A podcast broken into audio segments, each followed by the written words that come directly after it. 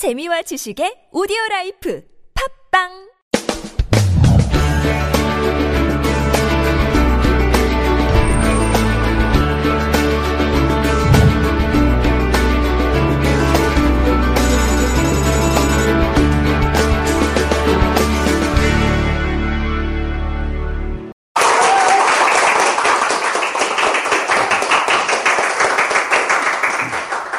저는 박수를 아무리 받아도 이렇게 박수 받을 때마다 부끄러워요.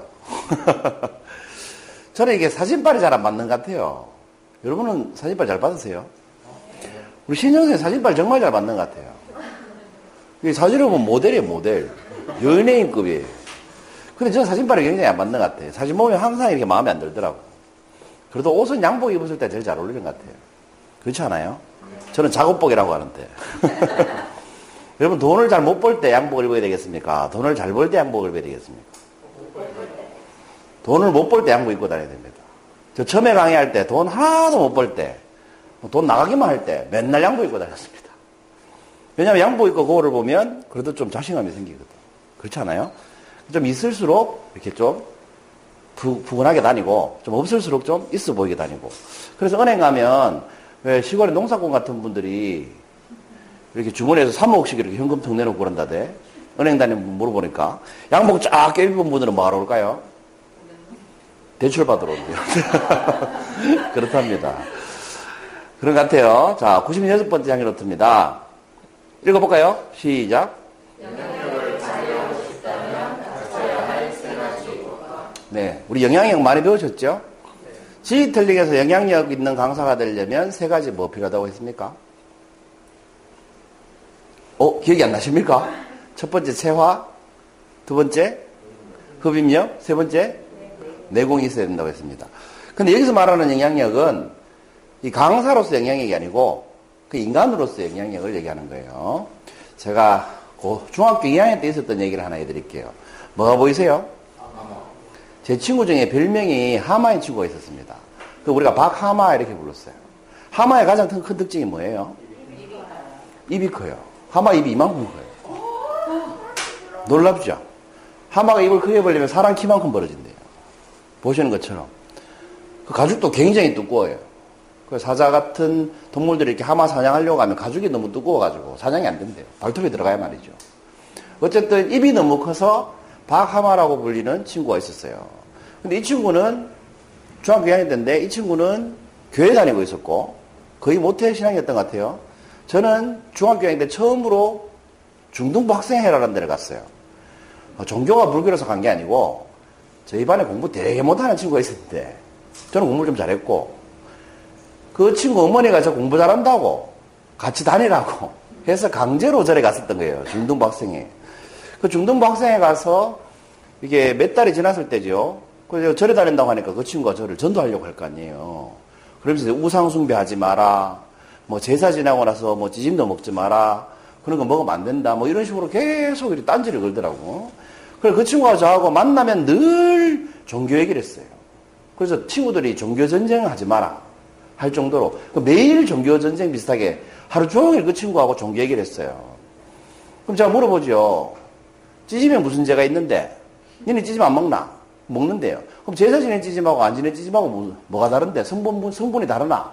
그럼 그 친구 대답을 못 하지요? 이런 식으로 맨날 논쟁을 하는 거예요. 왜 우상이냐? 뭐, 왜 제사를 지내지 말아야 되냐? 그건 예의 아니냐? 이러면서 늘 종교 싸움을 했어요. 친구들이 종교 전쟁이라고 할 정도로. 그러면 결론을 항상 이렇게 났습니다. 그 친구가 금요일 날 늘 결론을 이렇게 내고 갔습니다. 그때는 토요일도 학교를 갔나요? 어, 토요일이었네요, 토요일.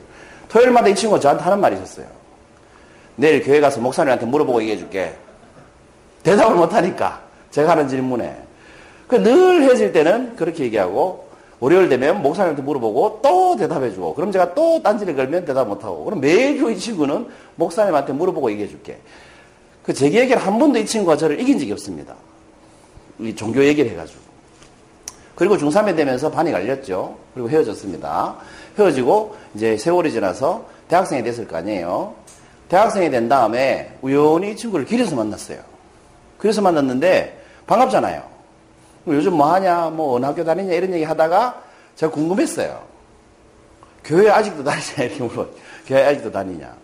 다니고 있을까요? 안 다니고 있을까요? 안 다닐 것 같아요. 다니고 있다 하더라고. 더 열심히 다니고 있다 하더라고. 그 저한테 종교적으로 얘기해가지고 한 번도 이긴 적이 없는데 이 친구가 교회는 더 열심히 다니고 있는 거예요. 대답은 여전히 못하지만 교회는 더 열심히 가더라고. 그럼 여러분, 제가 이 하마라는 친구에게 명약이 있는 사람이었습니까? 없는 사람이었습니까? 제가 교회 다니지 마라. 어? 지는 절에다 가지 마라. 이렇게 싸움을 했잖아요. 근데 이 친구는 교회를 여전히 다니고 있어요.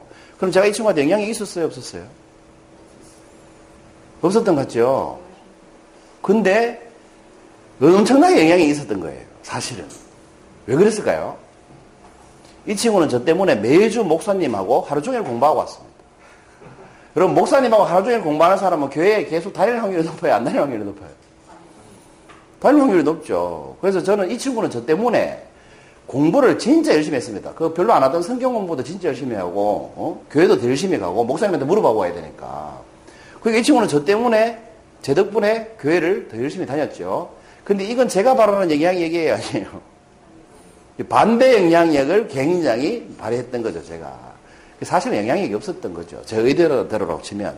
그 영향력이라는 건 뭐예요? 영향력을 발휘하고자 하는 사람의 영향을 받아야 될 거 아니에요.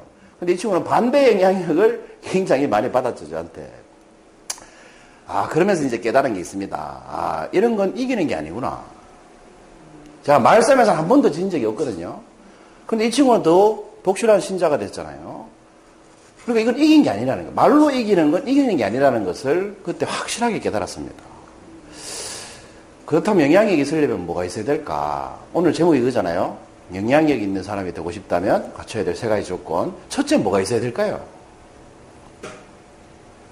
뭐가 있어야 될까요? 신뢰라는 게 있어야 돼요. 내가 못 믿을 사람이 나한테 하는 말은 나한테 아무런 영향이 없죠. 그렇지 않습니까? 여러분 사기꾼 같다라는 느낌이 들면 그 사람이 하는 말이 전혀 와닿지 않잖아요. 영향을 발휘하려면 일단 신뢰가 있어야 돼요. 아, 저 사람은 믿을 만한 사람이야. 이런 신뢰가 있어야 되는 거죠. 그 친구는 제가 믿을 만하지 못했나 봐요. 이 절에 대한 그, 불교에 대한 얘기가 신뢰가 안 갔던 모양이에요. 어쨌든 신뢰가 있어야 될 것 같습니다. 두 번째는 실력이 있어야 될 것 같습니다. 실력이 없으면 영향력을 발휘하고 싶어도 할 수가 없잖아요. 그렇지 않습니까? 여러분 이렇게 수업 들으러 오시는데 제가 실력이 없으면 오시겠어요? 아, 일단은 제가 좀 믿을만 한가 봐요. 이렇게 오시는 거 보면. 웃으시라고 했는 얘기인데. 두 번째는 실력이 있어야 돼요. 그 사람, 그 사람, 그 영향력을 받을 사람보다 뛰어난 실력이 있어야만 영향력 발휘가 되겠죠. 신뢰가 있어야 돼요. 근데 이 두 가지는 기본 조건이고 그렇게 중요한 것 같지 않아요. 제일 중요한 건 뭐겠습니까, 여러분? 제가 좀 전에 답을 말씀드렸는데. 제일 중요한 게 뭘까요? 이 친구 여전히 교회 다니고 있어요. 그래서 저는 말로 이 친구를 이겼어요. 논리적으로도 설득을 다 했어요. 그 친구가 다 수긍도 했어요. 그런데 교회 다니고 있어요. 네 말이 맞지만 나는 교회 간다. 하고 교회를 다녀요. 제가 뭘 얻지 못했어요? 제가 오늘 처음으로 이 단어를 만들어 봤어요. 마음력. 마음력이라는 것은 그 사람의 마음을 얻는 능력. 마음력이 부족했던 것 같아요. 저는 그 친구의 마음을 얻지 못했기 때문에 그 친구는 계속 교회를 다녔던 것 같습니다. 교회 다녔다는 게 나쁜 게 아니고요. 어쨌든 영향력 발휘하는데 중요한 것은 그 사람의 입에서 나오는 말이나 행동을 바꾸는 것이 아니라 그 사람의 마음을 변화시킬 수 있어야 그것이 진정한 영향력이 아닐까 이런 생각을 해봤습니다. 그 마음을 변화시키는 힘이 바로 마음력이다. 이렇게 이름을 지어봤습니다. 여러분 시간이 흐를수록 여러분은 더 큰 영향력을 발휘하는 사람이 되시기 바랍니다. 신뢰를 얻고 실력을 쌓아서 마음력을 발휘하시면 그렇게 될 수 있지 않을까. 96번째 향연어트였습니다. 감사합니다.